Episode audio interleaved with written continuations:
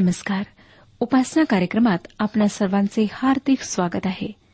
ह्या दिवसांमध्ये आम्ही इतिहासाच्या दुसऱ्या पुस्तकाचे अध्ययन करीत आहोत आणि आज काही अध्यायांचे अध्ययन करून आम्ही हे पुस्तक संपवणार आहोत. म्हणून मी आपणातील सर्व श्रोत्यांना ह्या अध्ययनात भाग घेण्यासाठी विनंती करीत आहे. अध्ययनाकडे वळण्यापूर्वी आपण प्रार्थना करूया.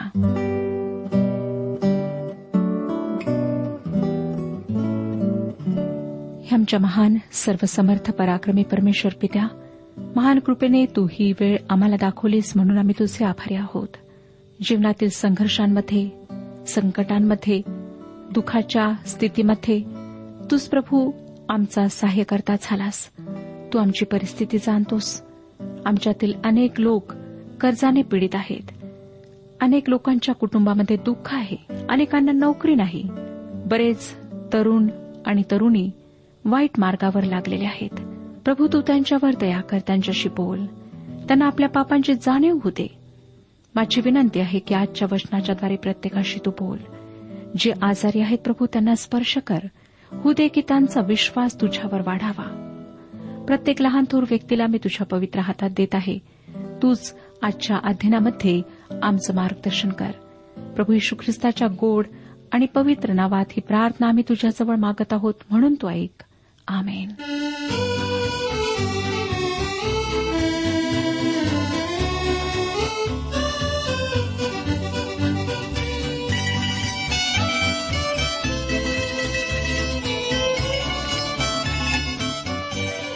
श्रोत्यांनो नाशाच्या कळसाला एखादा माणूस किंवा राष्ट्र पोहोचले की परमेश्वर कार्य करायला सुरुवात करतो हे आम्हाला निश्चितपणे माहीत आहे इतिहासाचे दुसरे पुस्तक तेहतीसावा अध्याय एक ते दहा वचनांवर आम्ही मागच्या कार्यक्रमात विचार केला.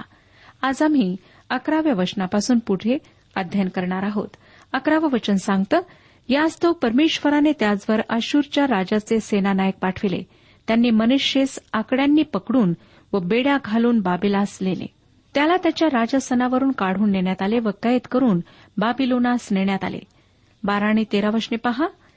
तो संकटात पडला तेव्हा तो आपला देव परमेश्वर या शरण गेला आणि आपल्या पूर्वजांच्या देवासमोर फार दीन झाला. त्याने त्याची प्रार्थना केली त्याचा धावा केला तेव्हा त्याने त्याची विनंती ऐकून त्यास पुन्हा एरुश्लेमेत आणून त्याचे राज्य त्यास दिले. तेव्हा परमेश्वरच देव आहे असे मनुष्येस कळून आले. श्रोत्यानो ह्या माणसाचा अनुभव विलक्षण होता. तो इतका देवहीन व धर्मभ्रष्ट होता की तो कधी परमेश्वराकडे वळेल याची मला आशा वाटली नसती. मी तो विचारच सोडून दिला असता पण परमेश्वराने त्याला सोडले नव्हते. त्याने मनुष्यवर भरपूर संकटे पाठवलीत. त्याला कैद करून बाबेलोनाला नेण्यात आले. त्यांच्या पापांमुळे परमेश्वर त्यांना बंदिवासात नेणार आहे हा त्या लोकांसाठी धोक्याचा इशारा होता. श्रोत्यानो अशा परिस्थितीमध्ये मनुष्यने देवाचा धावा केला. त्याने पश्चाताप केला आणि परमेश्वराने त्याची मदत केली. आमच्या जीवनात सुद्धा आम्ही जर खऱ्या अंतकरणाने परमेश्वराचा धावा करू पापांबद्दल पश्चाताप करू तेव्हा परमेश्वर आमची मदत करण्याकरिता पुन्हा आम्हाला जवळ घेण्याकरिता सदैव तयार असतो. मनुष्य एरुश्लेमला परत आला त्याने देवाच्या घरातून त्या विचित्र मूर्त्या व दैवते काढून टाकले. त्याने देवाच्या मंदिरातल्या वेदीची दुरुस्ती केली व तेथे देवासमोर अर्पण आणले. सतरावं वचन पहा तरी इस्रायल लोक अजूनही उच्चस्थानी यज्ञ करीतच असत मात्र ते आपला देव परमेश्वर यालाच ते करीत. लोक देवाकडे कधी खऱ्या अर्थाने वळले नाहीत. त्यांनी उंच स्थानावर यज्ञ करणे चालूच ठेवले.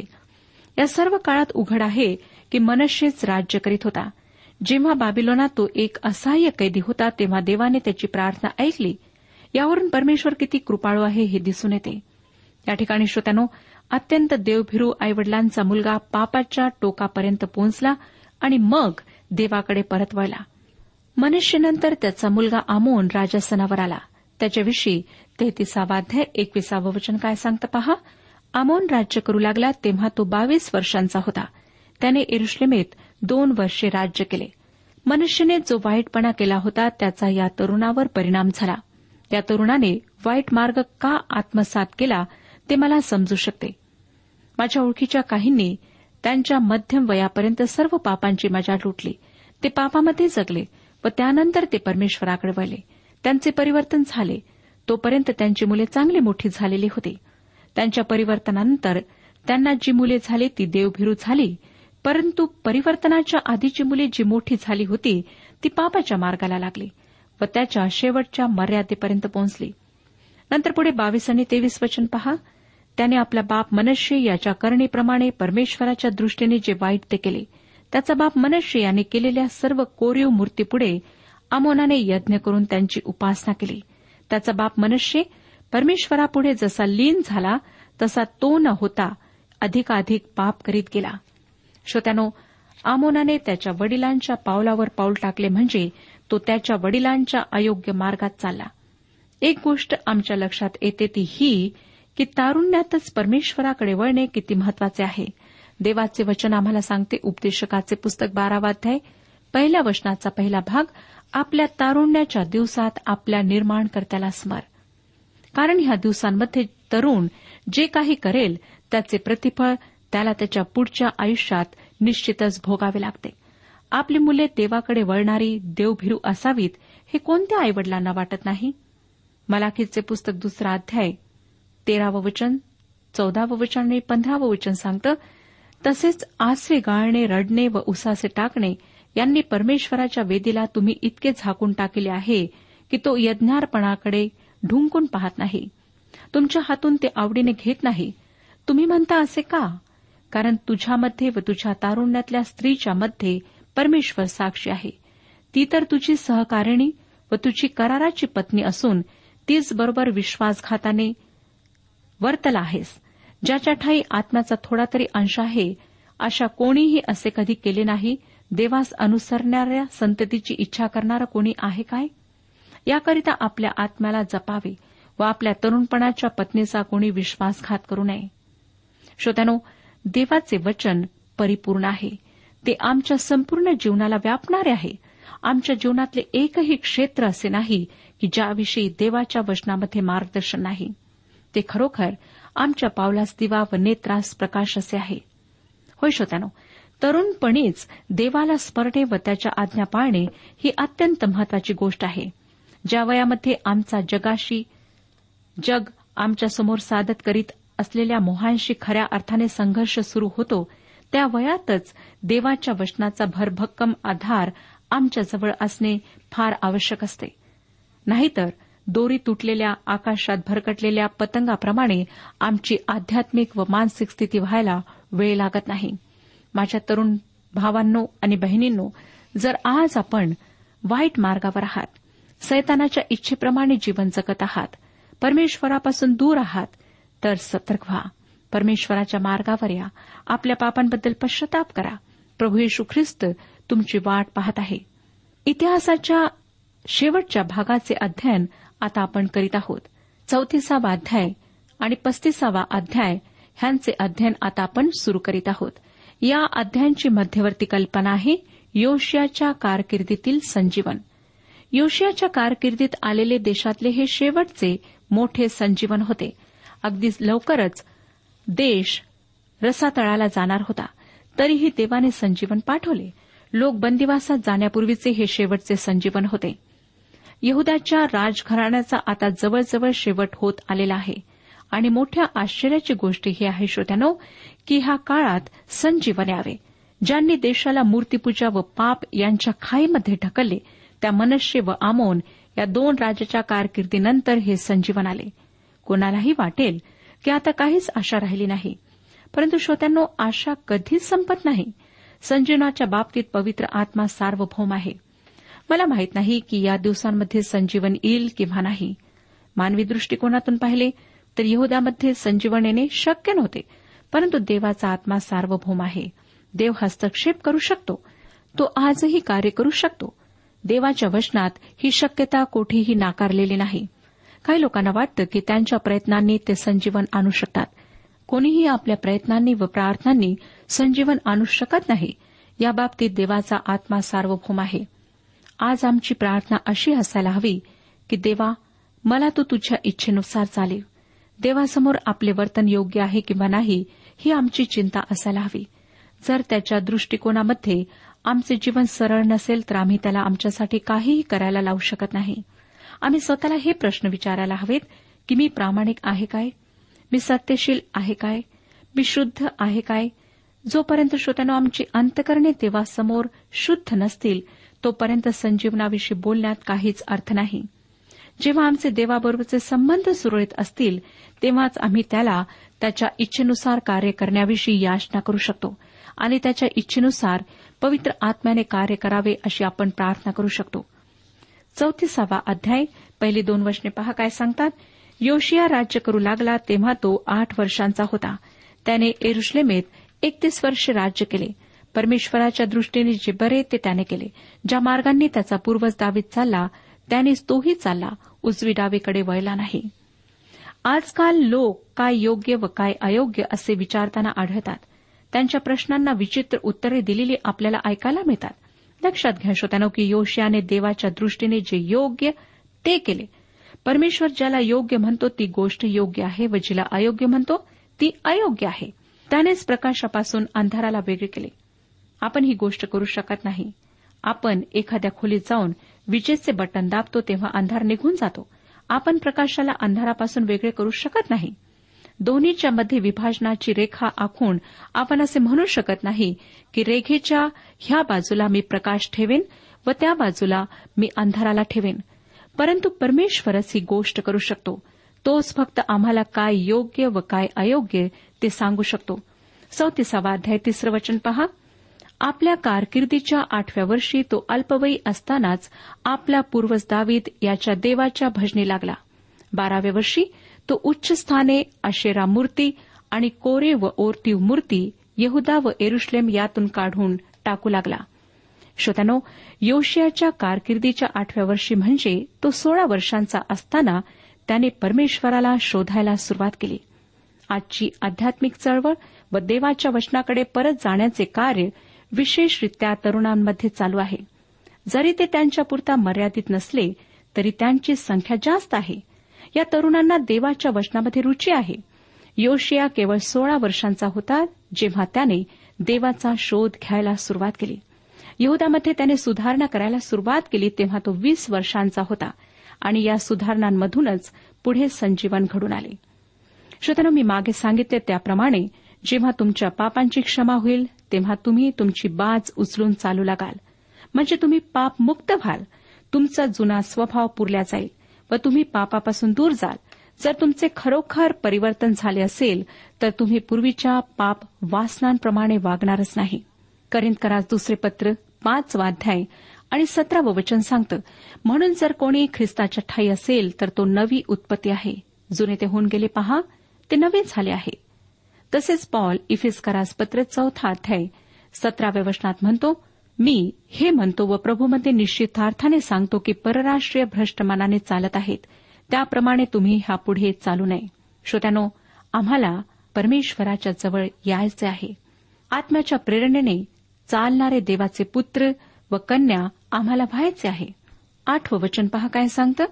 आपल्या कारकिर्दीच्या अठराव्या वर्षी योशियाने देशाची व मंदिराची शुद्धी केल्यावर आपला देव परमेश्वर याच्या मंदिराची दुरुस्ती करण्यास शाफान बिन असल्या नगराचा कारभारी मासेया आणि योवाह बिन योवाहाज अखबार नवीस यास पाठविले.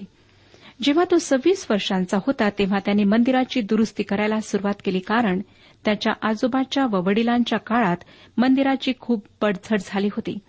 नववचन पुढे सांगतं की ते मुख्य याजक हिलकिया याचकडे गेले आणि द्वारपाळ लेवी आणि मनश्ये एफ्राईम इस्रायलाचे अवशिष्ट लोक सर्व यहुदा व बन्यामीन आणि एरुश्लेम निवासी या सर्वांकडून जो पैसा लेव्यांनी जमा करून देवाच्या मंदिरात आणला होता तो त्यांनी त्याच्या स्वाधीन केला. श्रोत्यानो मनश्ये व एफ्राईम हे अर्थातच इस्रायलाचे वंश होते. या काळात उत्तरेकडचे राज्य बंदिवासात गेले होते. फक्त काही लोक मागे देशात राहिले होते. या वंशांना हरवलेले वंश म्हणतात.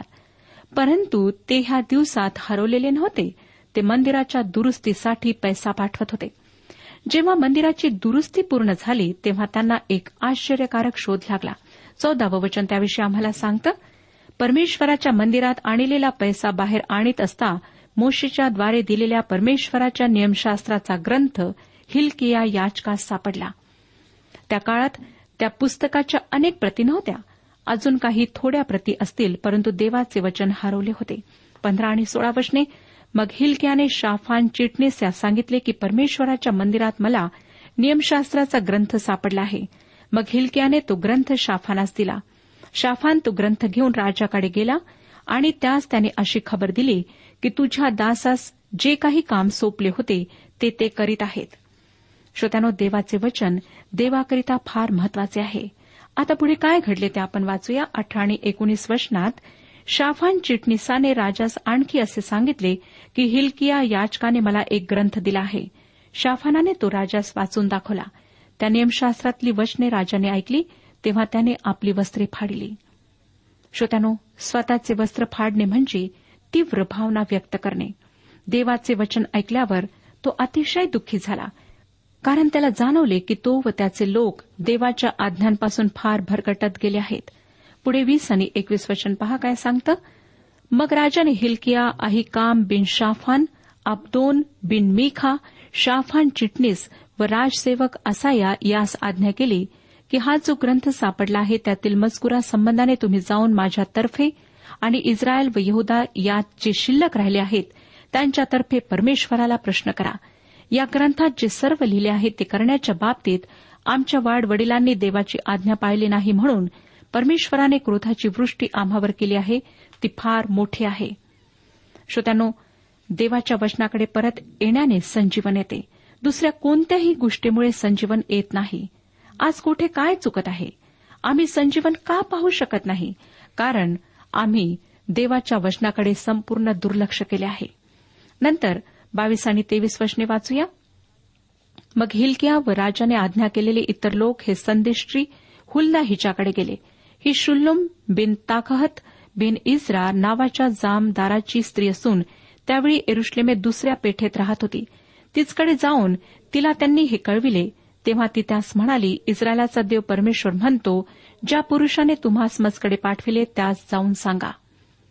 देवाने योशियाला हा संदेश दिला.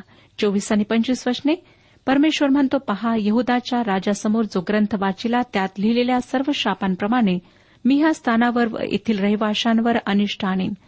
कारण त्या लोकांनी मला सोडून देऊन अन्य देवांपुढे धूप जाळीला आहे आणि आपल्या हातांनी घडलेल्या सर्व वस्तूंमुळे मला संतप्त केले आहे.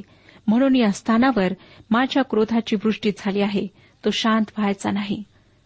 देवाने वचन दिल्याप्रमाणे तो त्याचे शासन पाठवेल. तथापि योशियासाठी एक संदेश होता. सव्वीस ते अठ्ठावीस वचने तथापि ज्याने तुम्हास परमेश्वराला प्रश्न कराव्यास पाठविले त्या यहदाच्या राजास जाऊन सांगा इस्रायलाचा देव परमेश्वर म्हणतो ही वचने ऐकून तुझे हृदय मृत्यू झाले. तू देवापुढे नम्र झालास आणि या स्थानाविरुद्ध व इथल्या रहिवाशांविरुद्ध मी सांगितले ते ऐकून तू दीन होऊन आपली वस्त्रे फाडून माझ्यासमोर रडलास म्हणून मी तुझी विनंती ऐकली आहे असे परमेश्वर म्हणतो. पहा मी तुला तुझ्या पित्रांशी मिळवीन.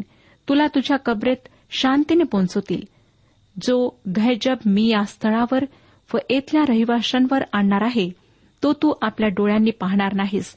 त्यांनी परत येऊन राजाला हे कळविले. श्रोत्यानो परमेश्वर त्या लोकांना शासन करणार होता.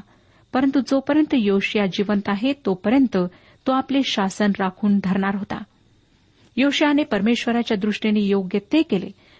आता पस्तीसाव्या अध्यायामध्ये वल्हांडण सण पाळला गेला ह्याची नोंद आहे. योशियाच्या पिढीसाठी हा नवीन अनुभव होता.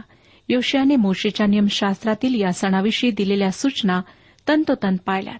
पस्तीसावा अध्याय सोळा ते एकोणीस वचने आपण वाचूया. इतिहासाचे दुसरे पुस्तक पस्तीसावा अध्याय सोळा ते एकोणीस वचने. या प्रकारे त्याच दिवशी योशिया राजाच्या आज्ञेप्रमाणे परमेश्वराच्या सर्व उपासनेची तयारी झाली. आणि वल्हांडण सण पाळण्याची व परमेश्वराच्या वेदीवर होम बली अर्पण्याची सिद्धता झाली. त्याप्रसंगी जे इस्रायल लोक हजर होते त्यांनी वल्हांडण सण पाळिला आणि सात दिवस बेखमीर भाकरीचा सण पाळिला. शमुवेल संदेष्टाच्या काळापासून या सणाप्रमाणे वल्हांडण सण इस्रायलात केव्हाही पाळण्यात आला नव्हता. योशिया याजक लेवी व हजर असलेले सर्व यहुदी व इस्रायल लोक व एरुश्लेम निवासी यांच्याप्रमाणे पूर्वी कोणत्याही इस्रायलाच्या राजाने वल्हांडण सण पाळिला नव्हता. योशियाच्या कारकिर्दीच्या अठराव्या वर्षी हा वल्हांडण सण पाळण्यात आला. श्रोत्यानो वल्हांडण येशू ख्रिस्ताच्या मृत्यूचे प्रतीक आहे. पापांसाठी खंडणी भरली पाहिजे हे ज्ञान आता देशाला प्राप्त झाले.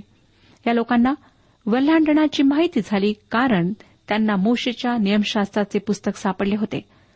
वल्हांडण सणाचा हा सोहळा अत्यंत मोठा सोहळा होता. परमेश्वर म्हणतो शमोएल संदेशाच्या काळानंतर योशियाच्या काळापर्यंत संपूर्ण इस्रायल देशात अशा प्रकारचा वल्हांडण सण पाळला गेला नव्हता. देवाच्या वचनाकडे माघारी जाण्यासाठी योशिया जबाबदार होता. देशामध्ये देवाच्या वचनाविषयी मोठ्या प्रमाणावर जाणीव निर्माण करणारा हा राजा होता.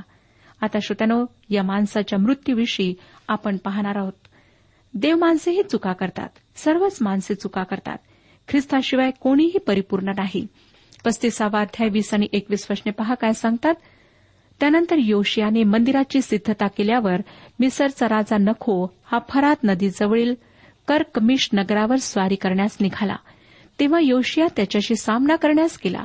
पण त्याने त्याचकडे आपले वकील पाठवून सांगितले की यहदाच्या राजा मला तुझी काय कर्तव्य आहे? आज मी तुझवर नव्हे तर ज्या घराण्याशी माझे वैर आहे त्यावर स्वारी करण्यास निघालो आहे. देवाने मला त्वरा करण्यास सांगितले आहे तर माझ्याबरोबर देव आहे. त्याच्याशी विरोध करू नको त्याने तुझा नाश करावा असे ना हो. श्रोतांनो योशियाने राजधानीतच राहायला हवे होते. या युद्धात पडायचे त्याला काही एक कारण नव्हते. बावीसावं वचन काय सांगतं पहा? तथापि योशिया त्याचकडून आपला मोर्चा न फिरविता त्याच्याशी लढावयास वेषांतर करून गेला. देवाचे वचन नखोच्याद्वारे प्राप्त झाले होते ते न जुमानिता तो मग्गितोच्या खऱ्यात युद्ध करावयास आला. लढाईपासून दूर राहण्याचे त्याने नाकारले. त्यामुळे काय घडले ते आम्हाला तेवीस ते पंचवीस वचनांमध्ये वाचायला मिळते. तिरंदाजांनी योशिया राजास बाण मारिले तेव्हा तो आपल्या सेवकास म्हणाला मी घायाळ झालो आहे. मला इथून घेऊन चला. तेव्हा त्याच्या सेवकांनी त्यास रथावरून उतरून त्याच्या दुसऱ्या रथावर बसविले व एरुश्लेमेस नेले तेथे तो मृत्यू पावला व त्यांनी त्यास त्याच्या पूर्वजांच्या कब्रस्तानात मूठ माती दिली. तेव्हा सर्व यहुदा व एरुश्लेम यांनी योशियासाठी शोक केला. इरमयाने योशिया प्रित्यर्थ विलाप गीत रचिले. सर्व गाणारे व गाणाऱ्या आपल्या विलाप गीतात योशियाचे वर्णन आजवर करीत आहेत. त्यांची ही गीते इस्रायल लोकात निरंतर गाण्याचा ठराव करण्यात आला आणि ती विलाप गीतात नमूद केली आहेत. श्रोत्यानो आता आपण पुढच्या म्हणजे छत्तीसाव्या अध्याकडे वळत आहोत. छत्तीसाव्या अध्यायाची मध्यवर्ती कल्पना आहे यहदाचा बंदिवास. दक्षिणेकडच्या यहदाच्या राज्याचे दिवस संपुष्टात आले होते. देशाचा शेवटचा चांगला राजा योशिया होता. त्याच्यानंतर जे राजे राजासनावर आले ते सर्व वाईट होते. त्यांच्यापैकी एकही चांगला राजा नव्हता. त्यांच्या वाईट कारकिर्दीमुळे त्यांनी देवाचे शासन वेगाने स्वतःवर ओढून घेतले. त्यांच्या परमेश्वराविषयीच्या वृत्तीचे अगदी थोडक्यात वर्णन करण्यात आले आहे. व देशाचा विध्वंस ज्या कारणामुळे झाला ते कारण या अध्यायात देण्यात आले आहे. छत्तीसावा अध्याय एक ते तीन वचने सांगतात मग देशातल्या लोकांनी योशियाचा पुत्र यो आहाज यास त्याच्या जागी एरुश्लेमेत राजा केले. यो आहाज राज्य करू लागला तेव्हा तो तेवीस वर्षांचा होता. त्याने एरुश्लेमेत तीन महिने राज्य केले. मिसरच्या राजाने एरुश्लेमेत येऊन त्यास पदच्यूत केले व देशावर त्याने शंभर किक्कार रुपये व एक किक्कार सोने एवढी खंडणी बसविली. श्रोत्यानं योशियाच्या या मुलाला इजिप्तच्या राजाने ठार केले. तो दुष्ट होता. तो केवळ तीन महिने राजासनावर होता व आता सर्व गोष्टी वेगाने घडू लागल्या होत्या. पाच ते सात वर्षने यहो याकिम राज्य करू लागला तेव्हा तो पंचवीस वर्षांचा होता व त्याने एरुश्लेमेत अकरा वर्षे राज्य केले. त्याने आपला देव परमेश्वर याच्या दृष्टीने जे वाईट ते केले त्याचवर बाबेलचा राजा नबुखदनेसर याने स्वारी केली व त्याला बाबेलास घेऊन जाण्यासाठी त्याने त्याच्या पायात बेड्या ठोकिल्या. नबुखदनेसराने परमेश्वराच्या मंदिरातली पात्रे बाबेलास नेऊन तेथील आपल्या मंदिरात ठेविली. याच्या काळात बाबेलोनचा राजा देशावर चाल करून आला. नववचन पुढे सांगतं यहो याखीन आठ वर्षाचा असता राज्य करू लागला. त्याने एरुश्लेमेत तीन महिने व दहा दिवस राज्य केले. परमेश्वराच्या दृष्टीने जे वाईट ते त्याने केले. श्रोत्यानो हा राजाही फार काळ टिकला नाही. त्याच्यानंतर सितकिया शेवटचा राजा झाला. छत्तीसावा अध्याय अकरा ते चौदा वचने सांगतात सितकिया राज्य करू लागला तेव्हा तो एकवीस वर्षांचा होता.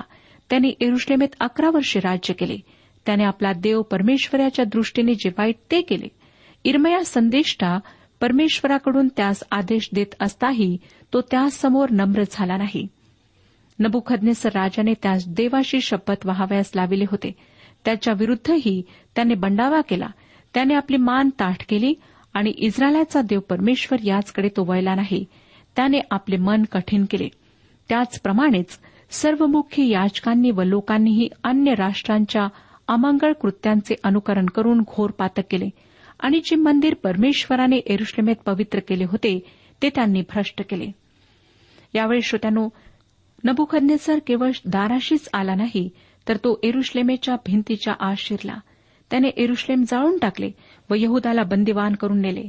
याविषयी परमेश्वराने स्पष्ट स्पष्टीकरण दिले आहे. पंधरा ते वीस वचने पहा काय सांगतात. त्यांच्या पूर्वजांचा देव परमेश्वर मोठ्या निकडीने आपल्या दूतांच्या हस्ते त्यास आदेश पाठवी कारण त्याची आपल्या प्रजेवर व आपल्या निवासस्थानावर करुणा होते.